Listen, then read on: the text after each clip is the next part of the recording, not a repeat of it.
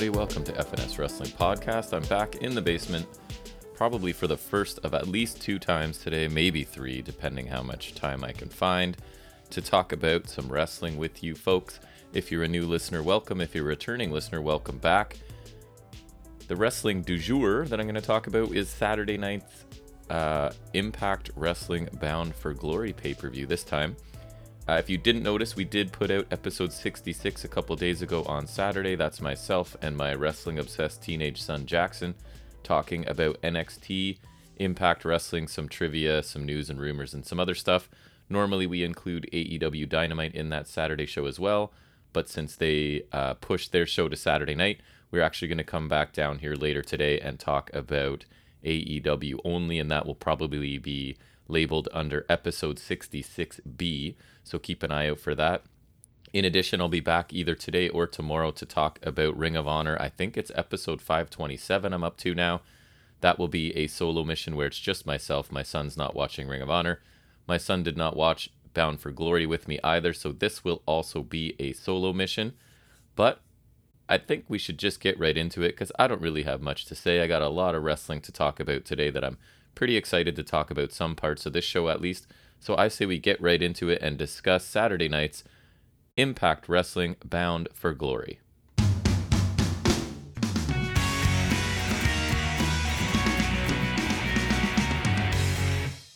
So I believe Bound for Glory is what Impact Wrestling would consider their largest pay-per-view of the year. I'm pretty sure like kind of like their WrestleMania, I guess. I could be wrong, but I believe that is the case. So uh, I watched this show. Full disclosure, I watched almost the entire thing in one sitting, and then went back and watched the final two matches a little bit later. Just things were busy. My parents came up to visit, etc., etc. But I did check out everything. I also went back and actually watched the Digital Media Championship six way match, which was on the pre show. I watched that last because I just started from the show proper and went through that way. But I did go back and check that out, and that's the first thing I will talk about here. So it was on the pre show. It's the Digital Media Championship six way match. Also inter- intergender, I guess we should include. So it's John Skyler, Fallah Bahh, Chelsea Green, Jordynne Grace, Crazy Steve, and Madison Rayne. Madison Rayne was a late addition replacing, again, we don't know why, Tennille Dashwood. They've still, I haven't seen any reason as to why she was removed, if it was injury, if it was anything else but she was taken out of the match and replaced by Madison Rayne. And this match is competed, contested under lucha libre rules, meaning if someone exits the ring, the next person in becomes the legal person, basically. Um, so this match did not get a lot of time. And basically, there was a, a fair bit of action because they got about five minutes here. So they kind of flew through this. And I don't know what the plan is for this championship. I'm not super excited about it just because I'm sort of tired of being expected to keep up with the product's internet stuff as well. It's my main problem with AEW. I love AEW. Dynamite is by far the best thing in wrestling right now that I watch. But sometimes the expectation of, and they actually don't do it a ton, they do have a whole bunch of internet shows that I don't keep up with. And that's where a lot of these performers sort of pad their records because their records matter in AEW. So they'll they'll show up, uh, you know, on Dynamite and they're 16 and four, and I haven't seen them wrestle in months. So um, it's just tough to. I watch a lot of wrestling as it is, so for a company to also expect that I'm going to be checking out internet matches is asking a bit too much. But I get what they're doing here. It is a medium that a lot of people are using, obviously. So I think they're kind of impact sort of the first ones here to attach a championship to that. I don't know what it's going to look like going forward, but this was the match to decide who that was. So I thought in this, Jordynne Grace looked really good. There was one sequence against Fallah Bahh where she looked really good. Just the combination of speed and power on Jordynne Grace is impressive. And then John Skyler came up behind, uh, hit her with a cheap shot. We had uh, Chelsea Green with a missile drop kick to Skyler after that. And then a little bit later, Madison Rayne hits a DDT to Crazy Steve we had Green hitting a curb stomp to Madison Rayne. and then Grace sort of has uh, Chelsea Green up in a muscle buster, and as she's carrying her around the ring, she still has the strength and um, awareness to clothesline Madison Rayne before hitting the muscle buster in a sort of impressive power spot for Jordynne Grace. We get Steve applying Rosemary's upside down move in the ropes to two people at the same time. I believe it was Chelsea Green and Madison Rayne.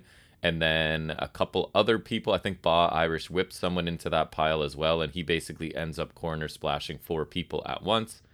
We then get John Skyler with a pretty impressive looking. He has uh, Crazy Steve up in a fireman's carry and hits a second rope roll through slam on Steve that looked good. And then I think that was basically near the finish. He goes to shove somebody else out of the ring, kind of turns around and ends up taking the Grace driver from Jordynne Grace. So she pins John Skyler to win the first ever digital media championship in about five minutes.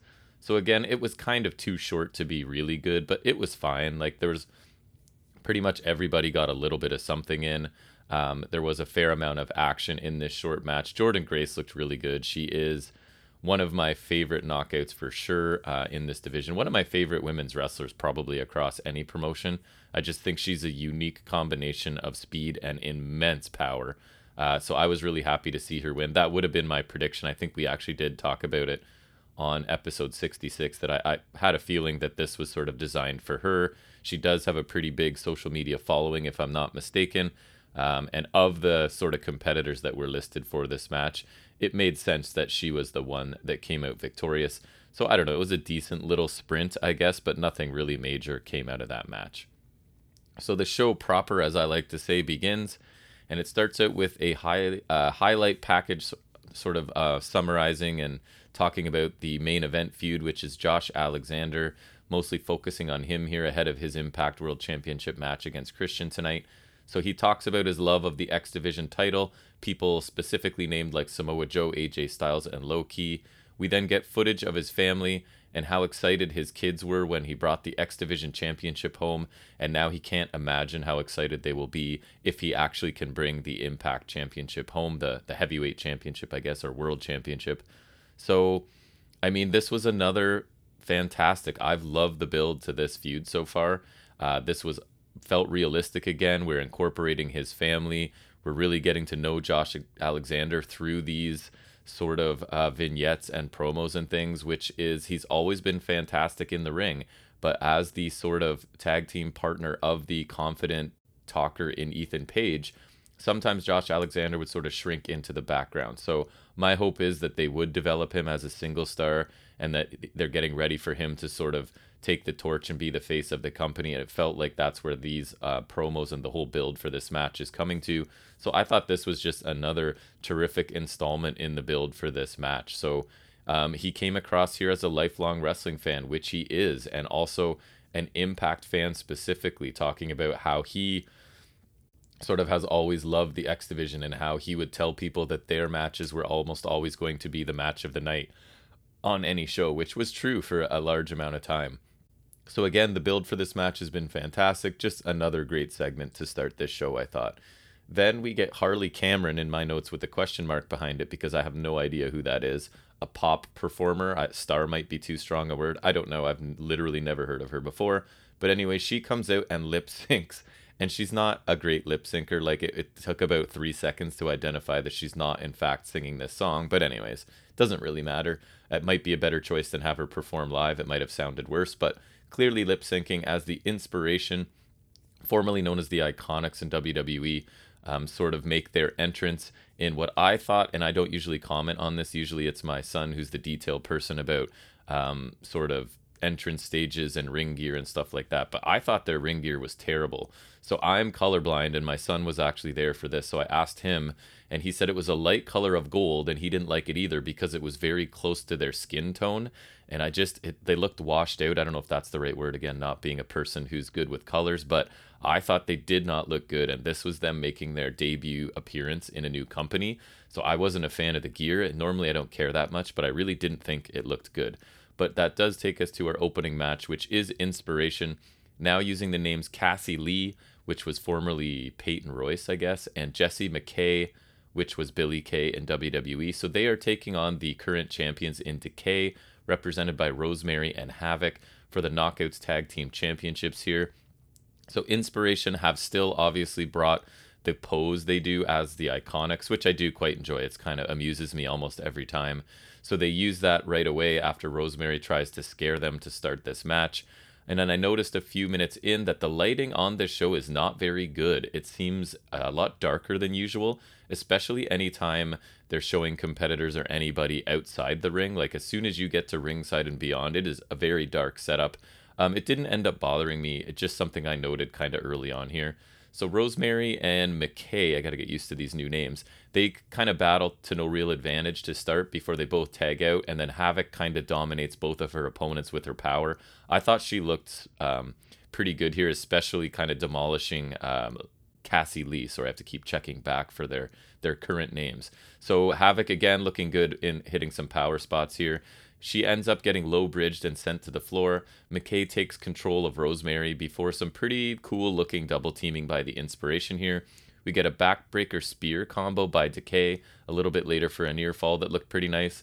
Then there's a bit more of Havoc dominating before the inspiration sort of post her twice in the ring, so running her shoulder into the ring and then out on the floor into the ring post one more time to sort of take her out.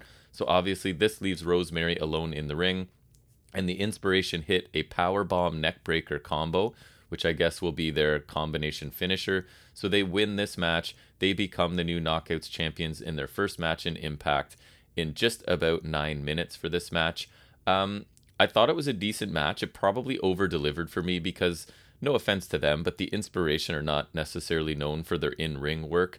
They didn't look amazing here. I think peyton is a little bit ahead of Billie kay in her in-ring but they were still solid here. The match flowed really well and it kept my interest. So I thought Havoc particularly looked good as the powerhouse, and the fact that they sort of played that up and she needed to be taken out for the um, not the Iconics. Sorry, what are their names again? The Inspiration. So Havoc needed to sort of be removed from the equation for the Inspiration to have a chance to win, and I thought that made sense and sort of kept Havoc looking strong. Um, the Decay didn't engage in any of their like shenanigans. There was no mist or no teleporting, which I always appreciate. So I like that. I thought it was a solid opener. My fear was that this would feel like pretty much like an Impact television match, and it didn't really. It, it felt a little bit more than that. So it's it, like a notch or two above a TV match, I would say. So putting the belts on Inspiration right away makes sense to me because it's their character work rather than their in ring work. That's their strength. I think most people would agree with that. They are amusing. They are funny. They are really good together. Clearly, they've been friends a really long time. They have excellent chemistry together outside of the ring more than inside of it at this point. So I think they'll make really entertaining heel champions. So I thought this was a pretty good start to the show. It wasn't uh, an absolute banger of an opener as you would hope for on a pay per view, but it over delivered. We got a debut of a new team in ring. We got a um, a title change sort of thing. So it was a, mostly a satisfying opener, I thought. So Gia Miller, who's the backstage interviewer at Impact, she's talking to Deonna, and actually I think Gia does a great job. By the way, by the way, I don't mention it very often, but I think she is excellent in her role, and it's only her which I like too. It's consistently Gia backstage talking to everybody, which I like. So she's talking to Deonna Purrazzo about not being able to have Matthew Rehwoldt at ringside for her match against Mickie James tonight. Deonna says it's not fair because James started everything and she came to Impact alone and dominated, so she'll be fine tonight. Meaning Deonna came alone and has dominated. She and Rehwoldt enjoy each other's company, but he's not necessary for her to win. Uh, some may consider Mickie James a legend, she goes on to say, but Deonna is not star- starstruck, and she'll break both of Mickie's arms tonight. So another solid heel promo from Purrazzo, as she tends to do. She is just an all-round fantastic professional wrestler in the ring, out of the ring, character work, mic work. She's got it all, in my opinion.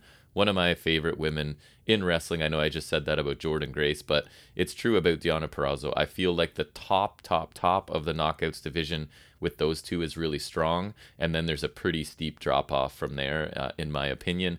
That's why they're bringing in people like Mickie James from other promotions to sort of challenge Purrazzo for the title, because honestly, there isn't anyone realistic uh, that that right now looks like they could take Purrazzo the way they've been built in Impact. There are no reasonable challengers for Purrazzo, in my opinion. So they brought somebody in from an outside company, which is fine. I really think the build for this match between Purrazzo and Mickie James has been really good as well. You'll hear me talk about it a lot probably in this review. I give Impact a lot of credit for the build for the Mickie James uh, Deonna Purrazzo match as well as the Alexander Christian main event. I think that it's just been two very strong builds for in professional wrestling matches. So the next match we get is the triple threat match for the X Division Championship. We have El Phantasmo versus Maclin versus Trey Miguel. So each of these men won a triple threat match to qualify for this one for the championship. So this match and the main event were honestly the two matches I was looking forward to the most, with the women's championship probably being a close third. And not because of the build to this match, because I really didn't think it was that great. It was fine, like it was a bunch of X Division guys competing in matches to get here uh, but more due to the possibility of this just being a super entertaining in ring and maybe stealing the show kind of thing, as X Division um, tends to do, as Josh Alexander has talked about in his promos leading up to tonight. Uh, so I've personally enjoyed what I've seen from ELP, uh, sorry, El Phantasmo. In matches, I think they need to sort of develop him more as a character, let him speak, let us learn something about him. But in ring, he's very fluid, very graceful. I've enjoyed watching him. And Maclin, I think, I mean, I never thought I'd be saying I'm a fan of Maclin. I think he's been presented amazingly well. He's also kind of low key undefeated. I'm pretty sure. Um, he has looked amazing. His he had an amazing promo last week. Um, his in ring style is super aggressive. It looks really good, and I kind of like that contrast being put into the X division because you normally think of like the high flyers, the lighter guys, but here comes Maclin, just smash mouth aggressive style. So I really like that contrast in the X division. And Trey Miguel is Trey Miguel. So he is lightning fast, really smooth. But my criticism is always the same with Trey Miguel. A lot of his offense does not look like it has much impact. So he's lightning quick and he does all this cool stuff. But when it comes time to his kicks or anything else, I just find they're not very impactful. So I struggle sometimes with Trey Miguel. But as an addition to a match like this, where I was hoping either of the other competitors will win, he's a welcome addition, right? He's going to have some be involved in some really cool spots either delivering or taking offense so i don't mind him being added here he's not my favorite x division competitor by any means but i have no problem with him here so this match starts out really quickly with trey in control of both maclin uh, sorry, both competitors before Maclin grounds him with the shot from behind. Then the heels take turns chopping Trey in the corner. ELP, not a big fan. He's basically nipple twisting Maclin, who basically no sells it and doesn't care. We have Trey with the Northern Lights to Maclin, while he has ELP and a leg lock, so sort of delivering offense to both men at the same time. Separate offense, which is kind of cool. Sometimes overdone in impact between Trey Miguel and uh, TJP, who's constantly applying um, submissions to multiple people. It gets a bit tired, but this was fine here. El Phantasmo has a really nice fluid sequence ending with a springboard moonsault to Maclin. He then walks the ropes. He's got, a, I think it was a knuckle lock on Maclin, and El Phantasmo is walking along the ropes. And you've got Trey coming to sort of get a move in, but he jumps over Trey, lands on the ropes cleanly, and then hits a Hurricanrana to Maclin, which was a pretty cool spot. We got a simultaneous DDT and a flatliner by Maclin to both men that was cool. Maclin has both of them up in the Tree of Woe in opposite corners, hits his running spear to the upside down El Phantasmo. It's one of his signature moves, Maclin's that is, that I think looks excellent. It's really simple. Uh, but Trey escapes as uh, Maclin goes for the same move for him. But Trey then goes for a handspring off the ropes and Maclin spears him as he's right against the ropes in that handspring, spears him through the ropes to the floor as Trey's upside down. I thought it looked awesome. A really cool variation on his corner upside down shoulder tackle looked great.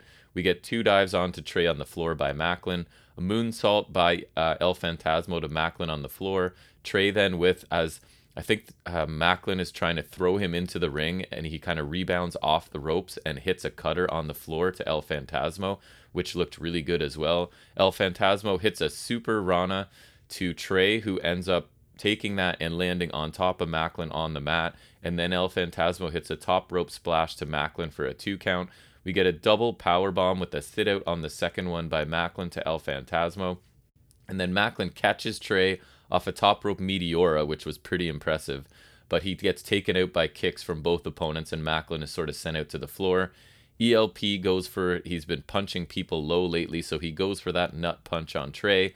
But Trey's one step ahead, reveals that he's wearing a cup, and he hits a brainbuster, heads up top for a Meteora, picks up the win, becomes the X Division champion in almost 13 and a half minutes.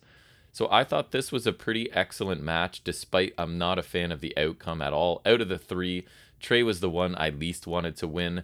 Uh, but I think they're sort of rewarding him at this point for signing with Impact Wrestling after the rest of the Rascals went on to NXT and are now MSK in NXT. So he's getting a title run here.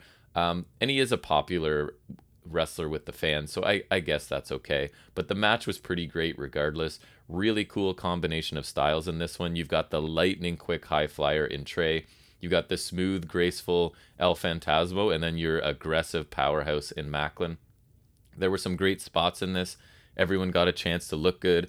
Maclin didn't take the pin, which I figured if he didn't win, that would be the case. So he can continue. Not that he's really talked about it much, but I'm pretty sure he's undefeated and he can still cling to that because he didn't take the pin here. He technically didn't lose the match, I guess. I don't like the decision to put the belt on Trey. I don't think it helps him much. I don't think it elevates Trey. I don't think it um, elevates the championship myself. But um, I don't know. It's, he I think I would have put it on probably El Phantasmo just because North American Bullet Club to me has been underwhelming and they need some legitimization that I think them having some gold. I was kind of wondering if they'd come out of this with the X Division and the Tag Team Championships. We'll get to that later. But I think the Bullet Club in North America is just kind of there. They're not really doing, sure, they recruited Chris Bey, who's fantastic. I love Chris Bey, but they're really not doing much. So I was kind of hoping we'd get some sort of elevation of North American Bullet Club, but we're not from this match. Um, my only criticism, I think it could have gone a bit longer. It you could have put an extra couple minutes here, maybe cut. There's some matches I could recommend cutting from this show, or at least giving less time on this show that could have gone to this. But I thought it was a really highly enjoyable match. I might have put this as the opener. This is more what I'm looking for in an opener, like a hot match with some cool spots, and a triple threat is even better for me. I'm one of the people that still enjoys triple threat matches. So I might have moved this to the opener, but I thought it was a really good match. And at the end of the day, probably could have been a couple more minutes, but still really fun. So we go back to Gia Miller. Now she's talking to Mickie James about her match with Diana Purrazzo tonight. Mickie tells Gia that Diana Purrazzo is, in fact, her toughest challenge to date, and she puts over Diana's ability and her title reign. But Diana made a mistake by making things personal and coming to Mickie's house and over the last eight years, Mickie's toughest opponent has been herself and her self doubt. So, sort of stealing some uh, of Adam Page's from AEW storyline, it looks like. She says tonight is about proving to herself that she's worthy of holding a championship again. I thought Mickie did a good job here. She seemed honestly emotional in this. Um, it didn't really feel like acting. It looked like she was sort of getting choked up a little bit by coming back and having a title match. So that was pretty cool. Um, and I guess it feels real to her that she is sort of proving herself in this match. Um, because she's working in sort of an executive capacity for NWA at this point, even though she did just have a match at NWA 73, I think it was. But um, she has not been wrestling a ton. So she's looking to prove herself and win a major championship here tonight.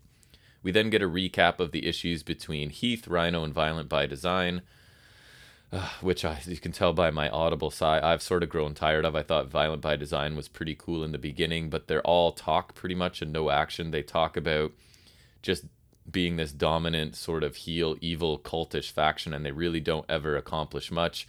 So they basically brainwashed Rhino at some point, and Rhino never contacted Heath while Heath was off with an injury, despite them being best friends and tag partners. So now Heath is back, and we're wondering if Rhino can overcome this brainwashing. Will he choose to join Heath? Of course he will. It's plainly obvious, which is one of my annoyances with this storyline. Or will he stay with Violent by Design? Of course he won't. Um, so, sorry, I was not a fan of the build for this. As much as I enjoyed the build to some matches on this show, this was not one of them. So we get Violent by Design being represented here by Deaner, and Joe Doering and Eric Young is obviously with them, taking on Heath versus question mark because the question is will Rhino join with Heath or will he stay united with Violent by Design as if you can't tell from the build for this match. So my highlight of this match possibly was Joe Doering entering he's a huge man. So he's just a hoss. He's got I think he's like six six or six seven, kind of like a build like JBL back in the day if you're an older listener. So he comes out wearing this giant fur coat as he has before, but I don't remember he's also this time wearing a really large fur hat. I felt like that was new. I could be wrong. Again, I'm not normally the detail man. That's why I have my son here for most things because he notices all this kind of thing much more than I do. I thought he looked absolutely ridiculous yet awesome at the same time it's one of those things that you can only wear if you are a large ass kicking man who can sort of defend himself when people want to make fun of this. So somehow he pulled it off despite looking quite ridiculous. So Heath at this point, of course, comes out alone because we have to build the suspense. And he keeps looking back to see if Rhino's coming out, and Rhino is not. So the match starts. Heath has no partner. Wow, shocking. So Violent by Design attack him right away for as the last time he's sort of turning to look for Rhino and they sort of attack him as he's momentarily distracted there.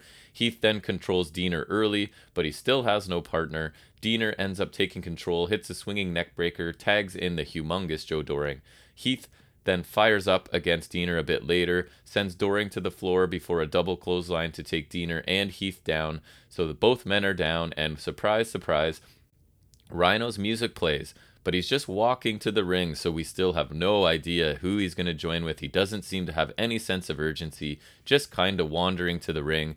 But surprise, surprise, he goes to Heath's corner, demands a tag from Heath, and Heath obliges. Rhino, of course, cleans house with a spear to Deaner, a belly to belly to Doering, which is kind of impressive as Doering is a huge man, as I mentioned. We get a gore to Deaner, and mercifully, this is over in five minutes. And these friends are reunited. They hug, Rhino and Heath hug in the center of the ring after this match.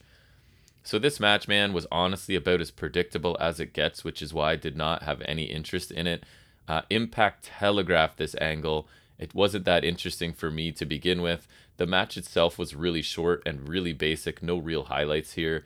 This was a story that could have easily stayed on TV and not made it to the show. It's just another example of violent by design cutting these promos and looking really tough and trying to be menacing and like they're this sort of like a cult that just never wins and never beats anyone. I know they had a very brief tag team title run, but on either side of that, they really don't accomplish anything. They Eric Young cuts really nice promos, but there's never anything to back it up, so you're just kind of like tired of listening to it, frankly.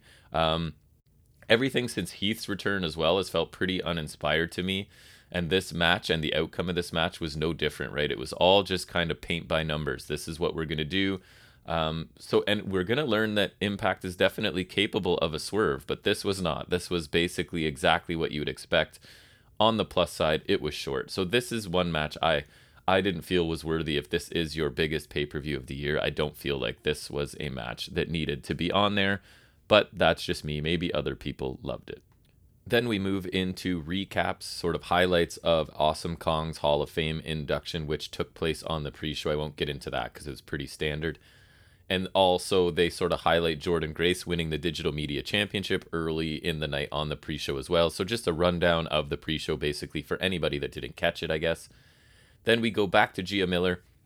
Now she's talking to Jordynne Grace. Jordynne is thrilled to be the first Knockouts Triple Crown champion because she's had the knockouts title, the tag titles, and now the digital, whatever it's called. I call it the internet title. It's not that, but I'll probably default to that because digital media title just is a tough one for me to grasp. So the internet title, more than likely, when I talk about it. Uh, she says she couldn't have done it without Rachel Ellering, who will win the Call Your Shot gauntlet later tonight, she predicts. But Moose and Morrissey interrupt and Moose says Ellering won't win, and Morrissey says um, that he's going to win or something, and Moose basically says he likes his style because Moose and Morrissey have this tenuous alliance. They're they're not friends for sure, as Morrissey's whole gimmick is there are no friends in wrestling, and everyone will turn their back on you as soon as they get the chance. And each of these big men have sort of acknowledged that they will turn on the other uh, if they get the chance to win this gauntlet match, which I don't have a problem with. It kind of makes sense. I like them as a monster heel team, but I also see probably something coming in this gauntlet match. So we get a, a brief video package to explain the Call Your Shot gauntlet match. So for people who don't know, it's basically a Royal Rumble match with everyone coming in in every two minutes. Nope, not every two minutes. I didn't time it, but my God, I felt like some of these were 30 or 40 seconds. Excuse me, but I have no issue with that because one of my concerns about this match was the length, but we'll get there. So the final two will fight to a pinfall. So that's the difference between a Royal Rumble. It's over the top rope to the floor to be eliminated until there's two left, and then they fight to a pinfall, which I actually prefer because it opens up the opportunity to have a nice little mini match or full match if you keep interesting people till the end. They can sort of have a match tacked on at the end. but we'll see how Impact handles that. So the winner of this wins a trophy like a small cup that is basically like a money in the bank. You can cash that in for any title of your choosing, I guess, at any time. So then we head into the Call Your Shot Gauntlet match. Now, I have a whole bunch of notes for this, but it's mostly just somebody's in and somebody's out because there wasn't a ton going on. So I may speed up my talking here to get through this a little bit quickly because um, not to spoil anything, there was not much of consequence in this match. So Chris Sabin enters first, as we know from the Battle Royal on Impact TV. And we also know that Morrissey will enter last. So they had a Battle Royal to get into the Battle Royal. Uh, interesting enough, where the winner of it comes in last for the gauntlet and the second place comes in first. So Sabin's in first, and then Rocky Romero is a surprise entrance at number two. He's definitely an accomplished veteran. I've seen a ton of him over the years in various places, New Japan and other independent places. So I guess it's a nice surprise. It's nothing that moves the needle. It's nothing that you think he's going to win or anything like that. It's just, hey, there's a guy we don't normally see, not a really big needle mover. We get holds and counters and dueling drop kick attempts to no advantage. You know, they show respect for each other's abilities and shake hands. Then we get lots of rope running by those two, and Fulton is the next man in. Fulton obviously overpowers both until the smaller men uh, of Sabin and Romero agree to work together and try to eliminate Fulton, but they can't. Rohit comes in next. He's on fire with quick offense to the two smaller men before he sort of tries to make a quick alliance with Fulton to stomp some more on those baby faces. I love Rohit. He had a nice quick flurry here to start one I mean hi- highlight of this match is, is a strong word. I don't really think there were any, but uh, he had a nice little flurry. So Tasha Steelz is next, and there's no way uh, that they are following the two minute intervals at this point. I noticed because I thought Rohit. This is one where I wrote down like he was maybe in there for 40 seconds. So I think they're um, taking some liberties with that two minute intervals, but I am totally fine with that. We need to get this match over and done with, in my opinion. So Tasha short obviously joins the heel alliance and she starts stomping on the faces as well. Rohit, somewhere in here, eliminates Romero for the first elimination. Rachel Ellering enters next. She immediately goes after Tasha Steelz with some high impact moves.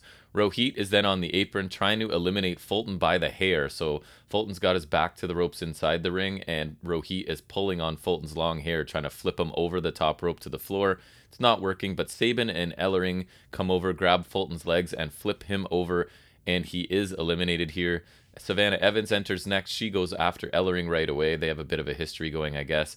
And Impact has this interesting sort of technique lately where they are having intergender matches, but the men almost never get any sort of offense in on the women. There was one where Rohit hit um, Chelsea Green with a nice flash knee, but other than that, it's very minimal. It's all about the men teasing offense to the women and the women being one step ahead and escaping it, sort of thing, which I find frustrating. If you're going to continuously put the men and women in the same matches, then let them interact and let them wrestle like they do with Jordynne Grace, because Jordynne Grace it doesn't matter male female who she's facing she looks great.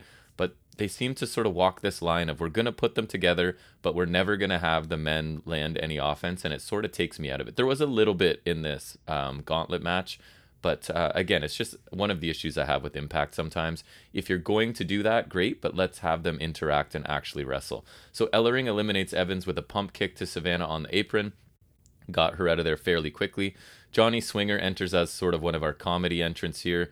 He sort of flirts with Tasha and flexes and things, and then attacks with strikes. Uh, she attacks him with strikes, sorry.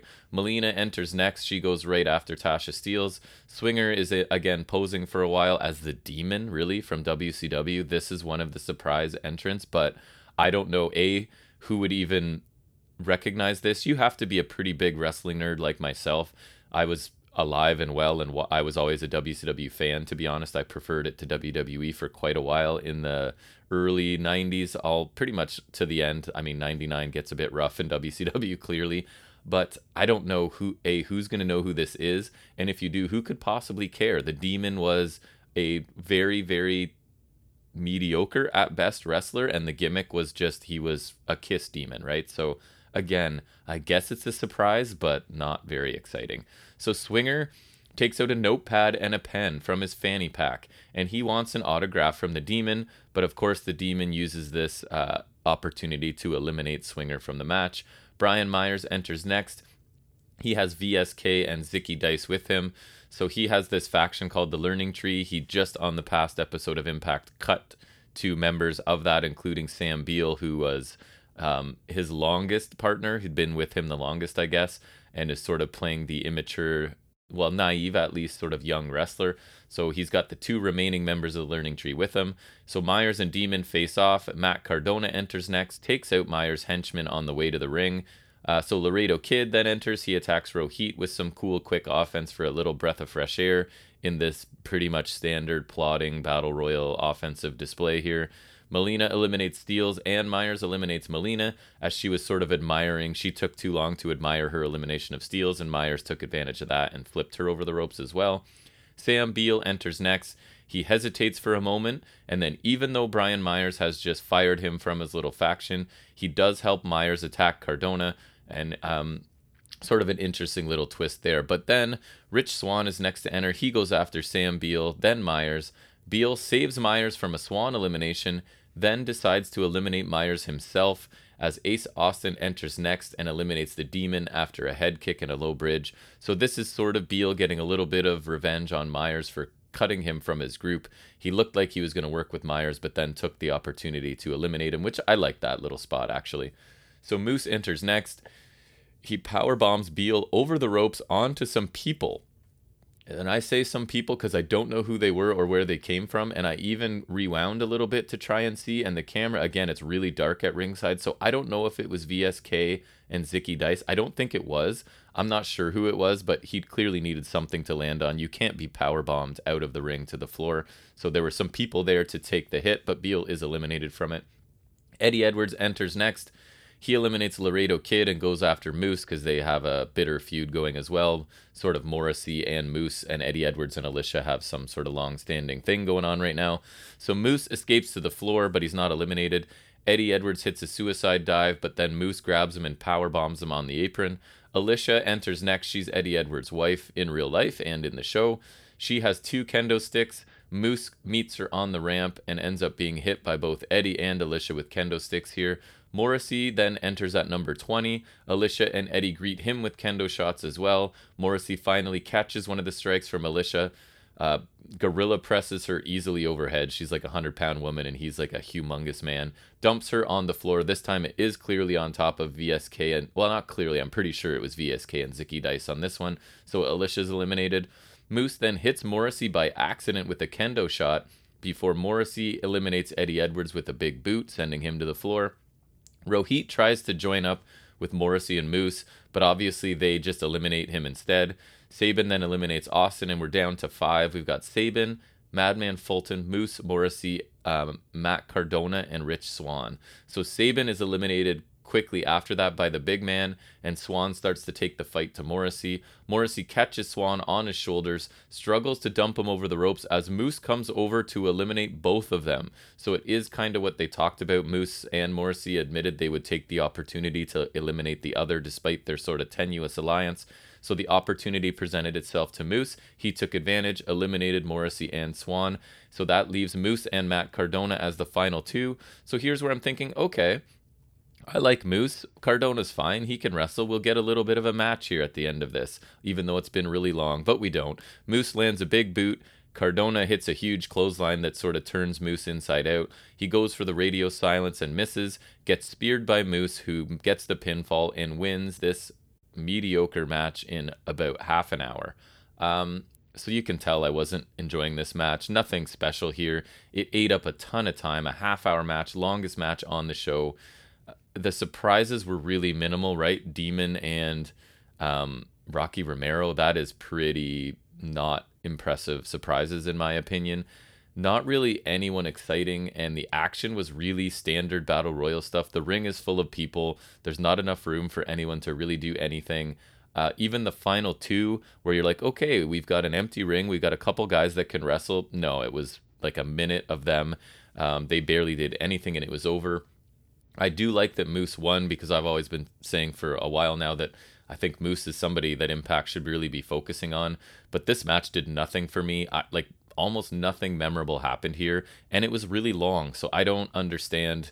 They need to find a way. I don't know if it's cutting it down from 20 people or just have something more exciting or bigger surprises, but this was just a bit of a a bit of a dud right in the middle of this show that took up a lot of time. I mean, it's necessary, obviously, um, but not really fun to watch for me.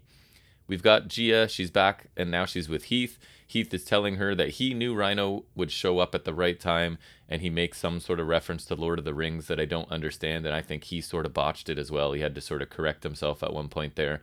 Um, Rhino says Heath never gave up on him, and now Heath can tell his kids that Uncle Rhino is back, and Heath does yell that into the camera to end this little promo here.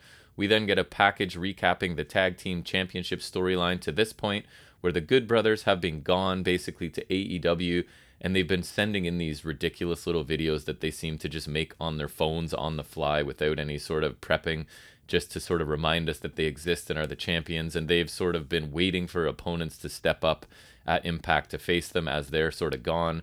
So D'Amore through i don't know if you listened to me talk about it it was sort of ridiculous he has made this into a three-way match because he couldn't make a decision about who won a match between the Bullet Club and FinJuice, even though one of the issues was a the legal a non-legal man was pinning somebody, but D'Amore seemed to completely ignore that and instead made this a triple threat match. So that is the next match on the show. It's the Impact World Tag Team Championship match featuring the Good Brothers, who are defending. That's Karl Anderson and Doc Gallows taking on FinJuice, which is David Finlay and Juice Robinson, normally of New Japan fame, and the Bullet Club, which is the newest member of Bullet Club, Club Chris Bey, and the big man, uh, Hikuleo. So Bey and Finlay start off really quickly. They go back and forth before FinJuice tag in and do some basic double teaming here. The big men face off briefly, and this is supposed to be like an exciting thing because it's Gallows and Hikuleo, but Gallows is really old and limited at this point, and Hikuleo is really young and green at this point, so it didn't really appeal to me personally. The Good Brothers take their turn in control of Finlay. Hikuleo blind tags Karl Anderson when uh, Finlay finally fights back. We get Hikuleo with a really long delayed vertical suplex to David Finlay. Juice takes on everyone at one point as he gets in there before hitting a fireman's carry gutbuster to Chris Bey that looked good for a two count. We get a superplex splash combination by FinJuice to Chris Bey, but Karl Anderson sneaks in, throws Robinson out of the win, sorry, out of the ring, and steals the pin and the win. So the Good Brothers, God, the Good Brothers, they retain in just a hair under 10 minutes. So I hate, and I don't use that word very often, I hate the result of this match. There is nothing more stale, in my opinion, than the Good Brothers. They're really not even in this promotion for weeks on end. They travel with AEW. Their ridiculous shtick never changes. They're here to amuse themselves and some of their friends. They're here to sell merchandise. They never lose in impact, anyways, and nobody comes away from a match with them gaining anything. Hikuleo and Gallows facing off was supposed to be a big moment in this match, but it wasn't. The build to this didn't make it feel like a big match at all, and the match itself did nothing to change that for me. I do enjoy Chris Bey against either member of FinJuice, and the flurry before the finish, because the Good Brothers were not involved here, was good, but everything else is just sort of there, and by far the least interesting team won. So I don't think this was a bad match, but I personally didn't get into it. The crowd at the show seemed to get into it more. They even broke into a This is Awesome chant at one point, which somewhat surprised me but it's just more of the same from the Good Brothers. They're just going to dominate and hold these titles and make nobody look good and amuse themselves and sell their merch. I don't know what value honestly Impact Wrestling's getting from these guys. They I consider them more of an AEW talent at this point because I see them on AEW sort of in the background of elite things all the time and then I rarely see them actually in Impact doing anything. So I really don't understand this. Like I said before, I think the Bullet Club needed some sort of legitimacy in their time and impact. Putting the belts on them could have helped. FinJuice, whatever. I, I don't know if the belts helped them or not. I just don't understand the love of the Good Brothers. I feel like the Good Brothers, honestly, in their contract, I feel like they have some sort of power to make matches and decide finishes. If they, I don't know if they do, but it certainly feels like they only lose when they want to lose. And tonight was not that night. But, anyways, enough about my loathing of the Good Brothers, mostly Gallows. Anderson still has some some ability left in him, but uh, them together is just I, I I can't stand it anymore. But anyways, We move into a vignette for Minoru Suzuki, who's coming soon to Impact, which just feels crazy to me. Minoru Suzuki and Impact, we'll see how that goes. Um, but that's interesting. I'm hoping he can pick up some wins finally. Um, Gia then talks to Christian ahead of his title defense. He says Josh sacrificed his X Division title, but Christian has sacrificed everything when he first came to Impact and helped build the company years ago. He's not ready to pass the torch yet, and he doesn't think Josh has proven he has what it takes. The headgear will keep him from hearing the disappointment from his fans and his family, which was not a very baby face line, I don't think, but I thought it was kind of funny and clever, so I have no issue with it. I thought this was a solid promo from Christian with a good finish. Again, I'm really looking forward to this match, and I am by no means a Christian fan. I actually am not a big fan of him at this point, but again, the build to this match has been great. Both he and Alexander are sort of like a little bit antagonistic towards each other because each thinks they are honestly better than the other one. So I, I kind of like the way they've handled this so far. We then get a video summarizing the feud between Deonna Purrazzo and Mickie James, basically talking about the attack of Deonna to Mickie at NWA 73, the attack by Deonna to Mickie at Mickie's home in the as they sort of brawled through a barn and into the farm. Um, there's also a non-contact clause that was breached but not enforced by Scott D'Amore on Impact this past week that kind of bugged me a little bit.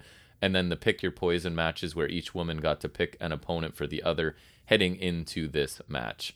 So we then transition into the Impact Knockouts Championship match. So it is Deonna Purrazzo who's been the champion forever.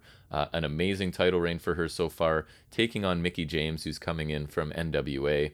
Again, really enjoyed the build for this. Uh, so Deonna on her entrance. I don't know if she's worn it before. Again, it's me noticing ring gear or entrance gear, which is rare. But she's wearing like a crazy hat that makes it's kind of like a Catholic bishop's hat or something as part of her entrance gear. I'm not a fan, but again, it's just I guess to draw attention to her and to sort of she's peacocking, if you will, a little bit here. Um, I don't know if she's worn it before, but it looked it looked kind of strange to me. Anyways, doesn't matter. Into the action, Mickie James attacks with a drop kick as the ref is holding up the title still. So even before the bell rings, so um, there's a Thed, Thesz press off the apron to the floor by Mickie James. As Striker here, interestingly, tries to tell us that I think D'Lo's like, has the match even started? And Striker goes, yes, the bell rang before the intros, so the match is officially underway. So at that point, I'm like, that is a very convenient thing because I don't think that's how wrestling works. So, but I guess for their purposes here, they needed to say that, but that's going to change in a minute, anyways. So Deonna, uh, for a moment, sells her left leg after being run into the steps on the outside. Then they battle beside the ramp for quite a while. So D'Lo has to correct Striker here and say the bell never rang. That's why the ref is not counting as they fight on the floor because they've definitely been out of the ring long enough. If the bell had gone, this would have been a double count out. So D'Lo has to sort of jump in here and save Striker from his ridiculous "the bell rang before the introductions" comment. So Deonna drags Mickie back to the ring by her hair, hits a pump kick at ringside, and then she rolls Mickie into the ring, and the bell does actually sound, so the match officially starts. So Deonna maintains the advantage she sort of got uh, on the outside for quite a while. She continues to just beat down on Mickie James. We get a snap suplex by Purrazzo for two. Then Deonna counters a Rana uh, from Mickie into a really nice power bomb for another near fall. So Mickie starts to show some signs of life, but then they hit a running crossbody, sort of colliding mid sections, and both women are down, and the referee's counting them. I think he got to about an eight count. Then there's a strike exchange as they're sort of kneeling on the mat, then up to standing for more of a strike exchange. Mickie James uh, finally spends some time on offense. She gets a Hurricanrana, a flapjack, and a Thesz press off the top for a two count. Deonna counters a DDT with a pump kick for two. Moments later, Mickie counters Purrazzo into her tornado DDT for a really near fall. Commentary are talking a lot about Mickie looking dazed and out of it. Like, oh, look in her eyes. She's clearly confused. She's dazed. She's um, not making quick decisions. They talked about it quite a bit here. I guess it's to sort of build up. I don't know. I don't know what the point was, but they talked about it a lot. We get a mule kick by Mickie, but Deonna gets an armbar and then transitions into the Venus de Milo. But Mickie James is close to the ropes, so she gets a rope break. We get a nasty looking Queen's Gambit by Purrazzo as she sort of pulls James through the ropes, almost like it looked like she was setting up for some sort of draping move, but she pulls her through, hits a nice Queen's Gambit. Mickie surprisingly kicks out of that. Mickie then jumps onto the ref as Purrazzo sort of pulls him in front. So there's a ref bump here. Deonna then takes that opportunity to go and get a chair, but Mickie lands a kick and the ref is quickly back to count a two count. Deonna then violently pulls Mickie off the top rope by the arm, but Mickie lands a back kick and hits her tornado DDT and picks up the win after over 13 minutes. And we have a new Knockouts champion finally. I don't know. I think Purrazzo's been the champ for over a year at this point. So uh, we have a new Knockouts champion. And I mean, I thought this was an awesome match. Honestly, I, I didn't do it justice in summarizing, recapping, and giving you highlights. I really enjoyed this. I didn't want Deonna Purrazzo to lose, but if she has to lose, this is the type of opponent, the type of match, and the type of build that she needs to lose it in, right? This is a legendary opponent. We've had a really strong build to this match. It was a really strong match where Deonna dominated a lot of it. So if she's going to lose, this is sort of, I think, the way she needs to lose. I think Deonna looked great here at, on the attack. Her varied clean, realistic looking offense. Mickie did a really good job as the babyface, taking a beating and selling for most of us, and just really trying to survive long enough, trying to catch Deonna somehow. I'm not sure that there's any women better than Deonna Purrazzo working in North America right now, and her title reign was pretty epic. I would love to see the Forbidden Door, as I'm getting tired of hearing about. I would love to see her show up in AEW and work with people like Thunder Rosa or Serena Deeb or Britt Baker. I thought this match was excellent. Honestly, a really well done feud in general for Impact. They deserve some credit. And at this point, I really love this match. So I'm hoping the main event is at least this satisfying. Um, we then they a little bit of a whatever a graphic here letting us know that Hard to Kill will be a pay per view. I think it was January 8th, and it'll be taking place in Texas. Then we get a video package recap of the story leading up to the main event. Uh, I thought it was really good, but I honestly, it's almost too much at this point. And you've heard me numerous times in this show talk about how much I love the build to this match, but I think we're ready to go at this point. We didn't need another reminder. We've heard from both people um, during this show already. I think this was maybe just a step too far. But, anyways, uh, and Impact had a ton of stuff on it as well a couple days ago. So I thought this was a little bit of overkill, but I've still loved the build in general up to this. So we get our main event.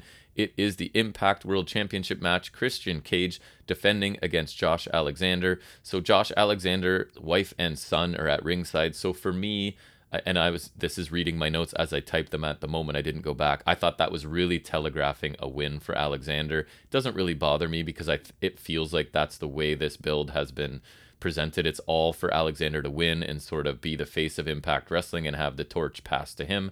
So it didn't bother me, but I felt like that was telegraphing what was going to happen a little bit. So we get a lengthy lockup to start. Grappling and Alexander gets Cage's ankle for the ankle lock briefly as Christian gets to the ropes here.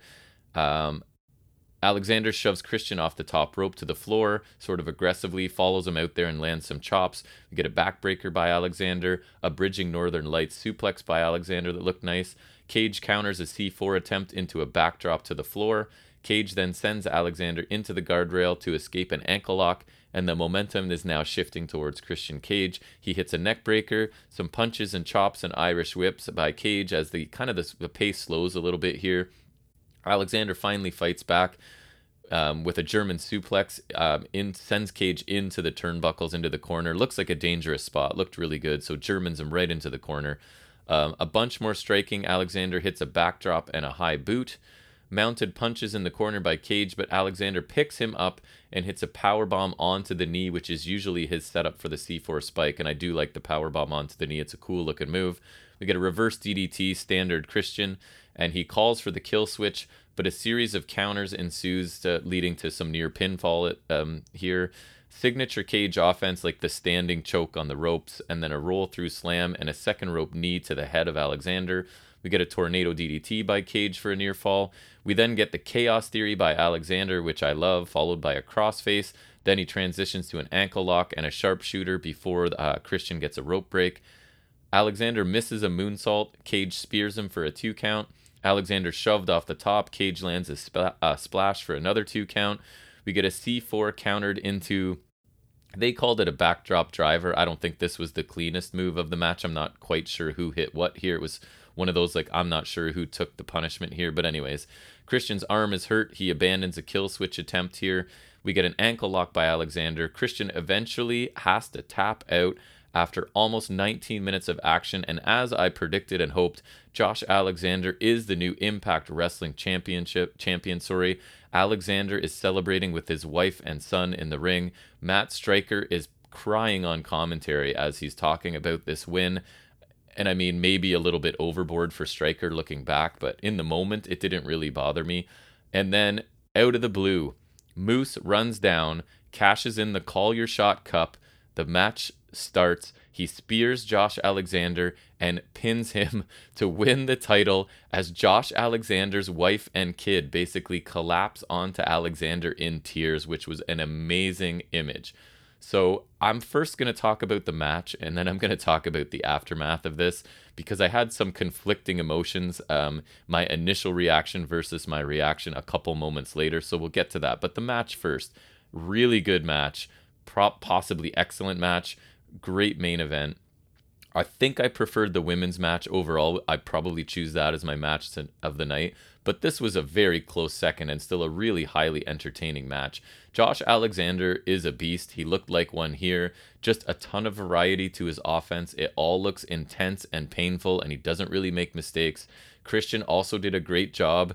Uh, he make helped to make Alexander feel like a bigger deal than he ever was before throughout this feud, right? He's sort of helped build Alexander into this legitimate singles competitor. We know a lot of Alexander's backstory and his history and his upbringing and his family. So we've he's done a really good job of making Alexander feel like a much bigger star than he has in the past. Sort of shedding that you're the silent killer in a tag team to like you are a singles competitor with sort of a a complex backstory.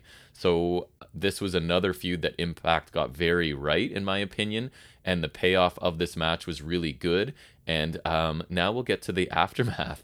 Um, so as for the aftermath, for a second or two, I was kind of upset because I must admit Impact really got me with this swerve. I did not see this coming, and I pride myself on predicting most things. Like if you listen to our reviews of main roster WWE pay per views, I don't watch the shows weekly, and I predict, I would suggest I'm like 80 to 90% correct in my pay per view predictions, sometimes 100% on some shows. So I, I pride myself in seeing things coming. I didn't see this coming.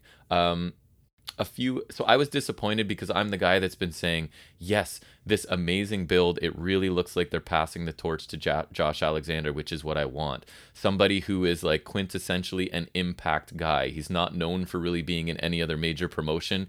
He's fantastic. He's like kind of Kurt Angle-ish to me a little bit in terms of the way he works and things. So I was like, yes, we're passing the torch. This is the beginning of the Josh Alexander era and then they just ripped that away from me, right? So at first I was a little bit upset, but then within moments, right? I realized this was a pretty awesome moment and I think it worked really well and I credit Impact for taking this risk and doing this. So all the build and the presence of his family make this even more dramatic and those final images of his wife and son like on top of the fallen Josh Alexander's after he had the title for like less than a minute probably I thought was awesome.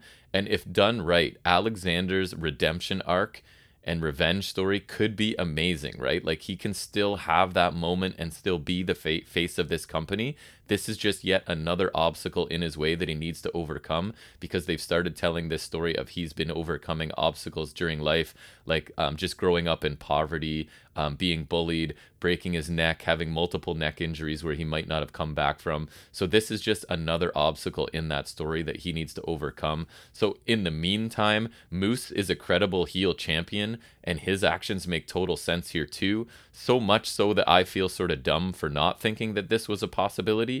Um, didn't enter my mind, I gotta be honest. So I kind of feel silly because this makes total sense in Mo- with Moose's character and winning the cup tonight, right? So I've been saying for at least a year, probably longer, The Impact should pull the trigger on Moose. And so maybe that's what they're doing here. He can have a run as a heel challenger, or sorry, heel champion with a super baby face champion or challenger, sorry, um, sort of chasing him for a while. So I think a lengthy, well done Moose Alexander feud at the top of Impact's card honestly could create some legitimacy and could maybe get some new eyes on the product, in my opinion because these are two really interesting talents that are sort of known for just being an impact, right? We're no longer living off of Christian, who works for AEW and is a WWE cast off from way back. These are two guys that people associate with impact, and hopefully they can draw some interest from people that don't watch the product and get some new eyes in that direction. So I actually I wanted the era of Alexander to begin. I really, really did and they let me think that that's what I was getting, and then they yanked it away from me, and I actually respect it. They took a risk here, uh, and I think it worked. And it, I mean, it's going to depend how they book it in the next month or months or however long they want to drag out this Alexander redemption. And if it's handled right, it could be months of entertainment leading to that Alexander reign that I wanted, anyways. They could make it even sweeter for me to get what I want a little bit later on. So I think the main event itself was excellent. The swerve afterwards was really great. It caught me off guard, but I really do like it. I think they took a risk here. I think it delivered, and I'm looking forward to seeing what they do. And I've sort of got a little bit of confidence because the build to this match and the Deonna Purrazzo Mickie James match was so good and kind of simple and realistic feeling that hopefully that's the the route they're going to go with Moose Alexander. I'm really hopeful that this leads to good stuff and some entertaining impact television, but we'll see. So, overall thoughts and a letter grade for this show. There was some dead weight on this show for sure, I thought, but there was also some really good stuff, and what was good was good enough for me to enjoy the show overall. I will say that. They again deserve some credit for really good build of the two final matches, the Knockouts Champion, the Impact Championship um, only I think AEW has done anything better in terms of long term storytelling that I've seen lately in North America. So the opener I don't think was amazing, but it was good enough. We got the debut of the inspiration and we got new champions, so that was something interesting right off the bat. Then we moved into the Violent by Design Heath Rhyno match that was super predictable to me. Um, and it wasn't really anything surprising here. It was pretty much a waste of time, but they only wasted five minutes of our time. Could have easily been on TV instead of here. The X Division match was really fun as expected. Felt it could have benefited from a few more minutes. I might have gotten rid of that Violent by Design match or pulled a couple minutes from the Gauntlet match and added it here. I wish either two of the other competitors had won, but the match itself was really good. Then the Call Your Shot Gauntlet, other than being necessary for the surprise sort of swerve at the end, was a dud for me. The worst thing on this show, I think, probably. 30 minutes long, brought no exciting debuts or returns, no real memorable spots. It's going to hurt the overall grade, unfortunately, because it was by far the longest match on the show, possibly the worst. I mean, for me, it's between this and the Violent by Design match, and since this one was six times longer than that, I'd probably have to go with this as my low point of the night. The tag team championship match for me was pretty ordinary, got less than 10 minutes despite being a three way match half of the talent in there being the Good Brothers and Hikuleo don't really impress me. So I thought the match was just okay. The final two matches, on the other hand, were really strong, with Purrazzo James being my match of the night only by a little bit. We got satisfying payoffs to both of those matches, a great swerve in the main event. Um, so it made the final third, I guess, of this show pretty great, I thought. So overall, I'm going to give this show a solid Canadian B um, because I do have a bunch of American listeners. That's about a seven and a half out of 10 up here.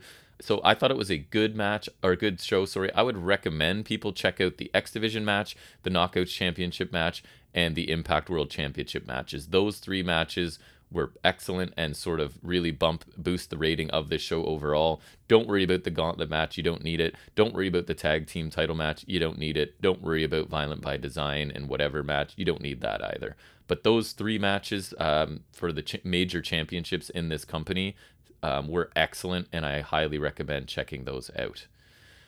All right, well, that's wow, that's me talking by myself for just over an hour. So if you've made it this far, thanks for listening. Um, again, I will be back probably today to take a look at this Saturday's AEW Dynamite. Look for that under episode 66B, I believe. And then either tonight or tomorrow, I'll get around to talking about some Ring of Honor. That will be another solo mission. My son will be joining me for the AEW review. And like I always like to say, honestly, thanks to anyone who's taken the time to listen to myself or myself and my son talk about wrestling. It's just a super fun hobby we've developed. I really look forward to coming down here and just talking about whatever I've watched in the world of wrestling. So if you enjoyed this, I appreciate it if you'd like or share or subscribe or comment. If you'd like to reach us, fnswrestling at gmail.com. I'd love to hear from anybody. I, at this point, respond to any comments I get on any platform. FNS underscore wrestling underscore podcast on Instagram is another possibility. Or if you're one of the few listening on YouTube, despite us not putting up any video with it, still thanks for listening and leave any comments there and I'll get back to you. So that's going to wrap it up for me. And again, keep an eye out for some more podcasts, probably at least one more coming out today. We hope to see you back there for that one. And until then, take care.